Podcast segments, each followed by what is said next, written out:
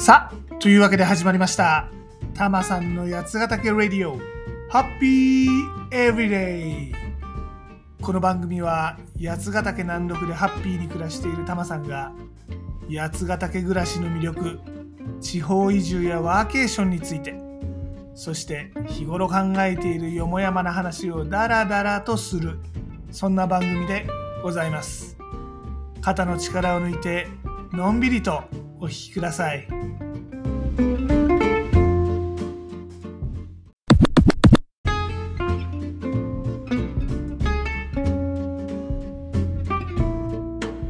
今回はタマさん小田原にワーケーションに行ってきたんだよってお話でございます。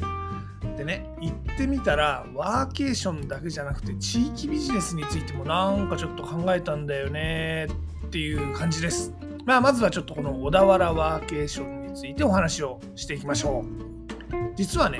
この小田原ワーケーションじっくり計画したものじゃないんですよもともとこの日は都内で対面のお仕事予定だったんでお客さんのオフィスに訪問してで残りの時間は都内のコワーキングスペースで働こうかなって思ってたんです。あのほら最近ちょっとお気に入りなねあの何たって無料が嬉しいスタートアップハブとかねあそこら辺で働こうかなと思っとったわけです。ところが、まあ、ちょっとした理由でこの対面のお仕事がリスケになったんですね。であとは全部オンラインでできる予定だったんでほらじゃあなんかどっか日帰りで行ける面白いとこで働いてみようかなって突然思い立ったわけですね。でどこにしようかなって思ったんだけど、まあ、多摩さんね多摩地区におりますんでそこから移動しやすい場所って言ったらやっぱ首都圏の西の方じゃないですか。でまあねその中央線ずっと戻って山梨の方行っちゃうんだったらあれあれせっかく八ヶ岳から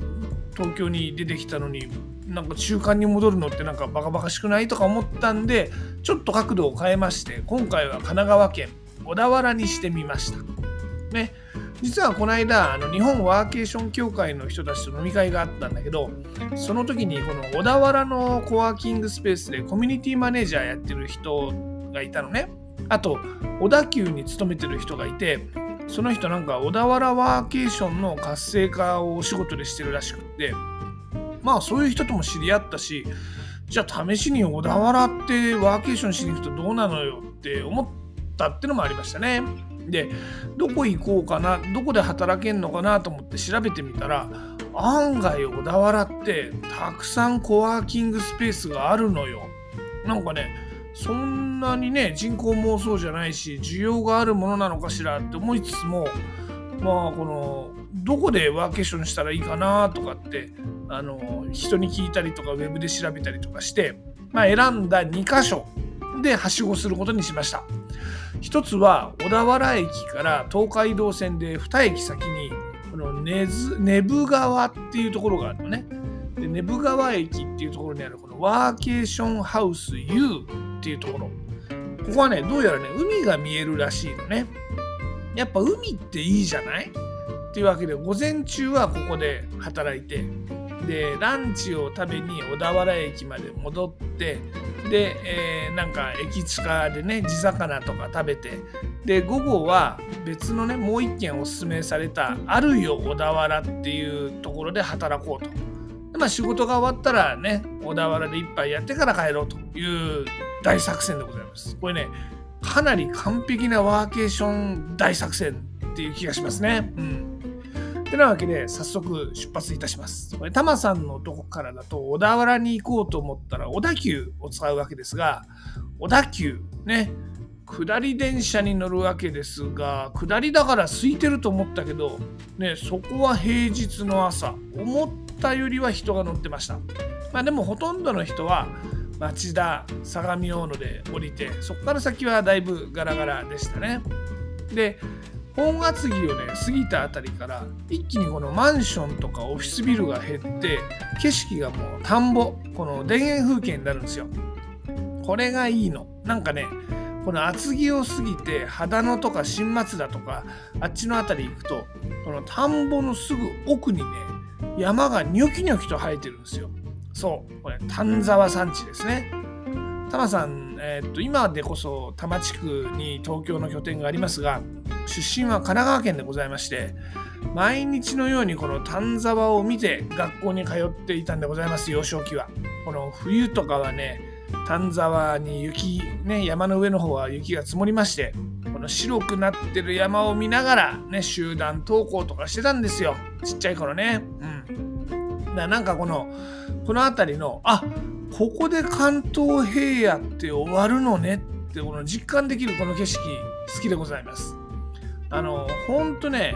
この辺り真っ平らなんですね。真っ平らでこの何町だからずっと平らなものが続いてここからニョキニョキって山が生えてくるんですよ。もうこのね格差というかねこの突然変わる景色はねなんか一度見てほしい。なんかあ関東平野終わりましたっていう感じなんですね。でともあれ、まあ、そういうのは置いといて、まあ、その景色は見てね、そのうち。で、小田原に着きましてね、でそこから JR に乗り換えて根府川駅に行くわけでございます。またね、この根府川駅っていうのが、昭和レトロなね、木造の作りの駅でいい感じなのよ。なんとなくこの東海道線ってね、この古い駅舎が残ってる駅多いような気がするんだけど、だいぶそれでもね、このスタイルの駅減っちゃいましたよね。昔はみんなこんな感じだったんだけどね。なんかね、渋くていいですよ、この駅は。で、そっから階段を上ること数分、結構急な階段なんですけど、着きました。ワーケーションハウス U。これね、多分、古い民家か別荘かなんかをリノベーションしたんじゃないかなっていう感じの建物です。で、入り口には鍵がかかっててね。でウェブで事前予約をするとなんか鍵が開くというなんかハイテクな仕組みでございます。で店内もねその古民家改装でありがちなこの梁が見えるとかねそんな感じでおしゃれな感じでカフェも併設されてるようです。この日はやってなかったんだけど。であのこの日はね天気も良かったんでテラス席で海を見ながら仕事しちゃいました。ね暑すぎず寒すぎずまあほんとねいい気候でございましてなんかこの小高いところから海を見下ろしてねこの漁船とかがポンポンポンポンとか行き来してるの見ながら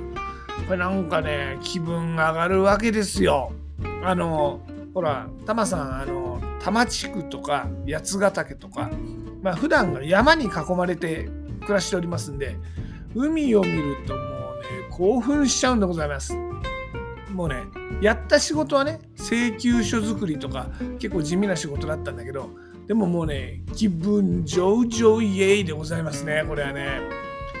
でまあお仕事してるうちにねお昼になったんで小田原駅に戻りましてまあ美味しい地魚食べまして次にこのおすすめされたあるよ小田原に行くあるよってねもうあるよ小田原あるよまあいいや。うん。てかな感じでございます。で、午後はですね、実は結構仕事を立て込んでまして、コンサルのお仕事やら何やらで、まあ、ビデオ会議が3件。ね。しかも、なんか、Zoom 使う1件と、Teams 使う1件と、Google Meet 使う1件と、なんじゃこりゃっていう感じでツールも切り替えてね、バタバタしておったんですが、まあ、このね、あるよ小田原、すごく働きやすかったあるよ。うん。なんたってね、ほとんどの席にね、外付けモニターがついてるね。これ無料で使えるの。これ嬉しいですね。やっぱこの外付けモニターがあると仕事はかどりますからね。あと、ね、これフリードリンクとかもついてて、基本料金の中でね、ついてて、あとなんか、ズーム会議用のブースとかもあの無料で使えるんだって、無料っていうかその基本料金の中で使えるんだって。これいいね。だなんか小田原はねリモートワークの人思ったより多かった感じ。なんかこの日もあの10人以上の人が普通に働いてました。見たところ IT 系っぽい人かデザイン系っぽい人みたいなのが多そうな感じでしたね。でまあお仕事もなんやかんや言うて無事片付きまして夜はこの小田原のコミマネの人と一緒にねコミュニティマネージャーの人と一緒に一杯飲みに行こうということになりました。でまたこれね教えてもらったお店が美味しいんだ。もうね神奈川の地酒だけじゃなくてね小田原周辺のなんか地酒を中心に揃えてくれててこれはなんかローカルでいい。なんかね、また行っちゃおうかなっていう感じですね。でまあ、このお店ももちろん素敵なんだけど今日ちょっとお話ししたいのはその小田原のコミマネさんとね話してて思ったんだけど地域ビジネスでやってる人ってなんかね動き早いのよねもうなんかね思いついたらすぐ始めちゃうみたいな人多いんですよ。でなんかどどうして？みたいな感じでいろいろ話聞いてるうちになんかね感じたのはその最初からそんな大規模な大成功を狙ってるわけじゃなくてまあ1人でも2人でもクリアいいやみたいな感じで小さい実験的な試みから始めてるんだよね。なんかこのあこれがもしかして地域ビジネスの本質っていうか強みっていうかそういうところなのかもなって思ったんだよね。っていうのはなんか地域ビジネスって今言ったようにもともとそんな大規模集客とかを狙ってないわけであのコストもそんなに大きくかからないのよ。だあのまあ、リスクをあんまり大きくすることなくこのアジャイルに仕事を進めていける、ね、でそういうことによってね経験値もぐいぐい早く上がっていくっていう。だかこの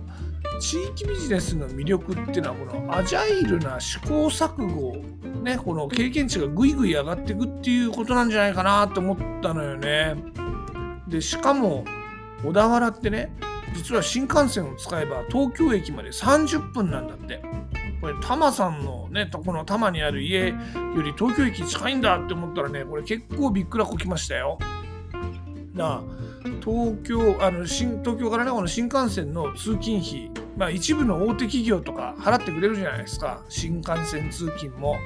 だからこの大手企業のサラリーマンも多い町なんですって。でこの大手企業勤務のリモートワーカーとアジャイルな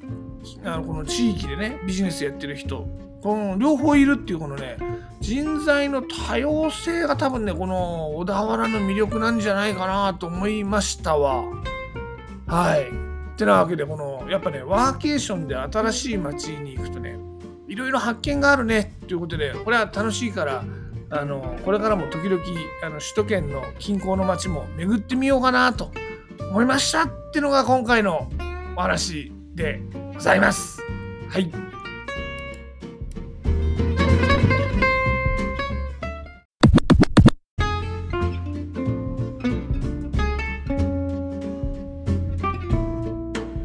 さて、たまさん、八ヶ岳で新しい自分に出会うプログラム、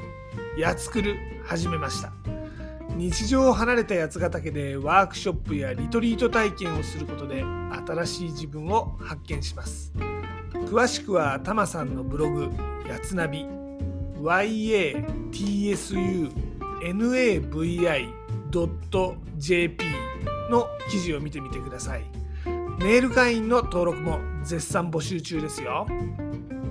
やつナビでは八ヶ岳で楽しめるアクティビティや移住に役立つ情報もお届けしています。また八ヶ岳暮らしについては SNS でも案内しています。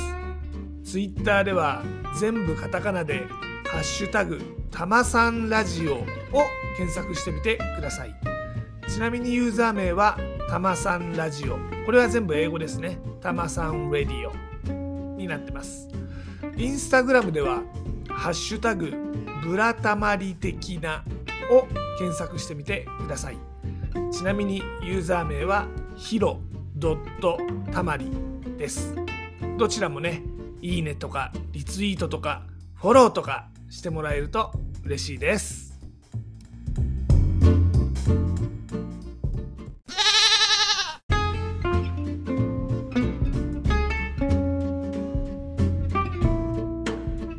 で今回のエンディングテーマですが「ミヒマル GT」の「気分上々」をおかけします。ね。今回は小田原ワーケーションに行ってきたわけですが、これ頑張った海を見て気分上げ上げになっちゃったわけですね。てなわけでもうこれは気分上々イエイね、これ聞いてみてください。で、例によって僕はジャスラックに参加してるわけではないので、番組の中でこの曲をお届けすることはできません。なので、ご自身で番組の後で配信サービスとかでこの曲を聴いてみてください。でもちょっとだけお手伝いさせていただきますアレクサミヒマル GT の気分上々かけてではごきげんようまた次回。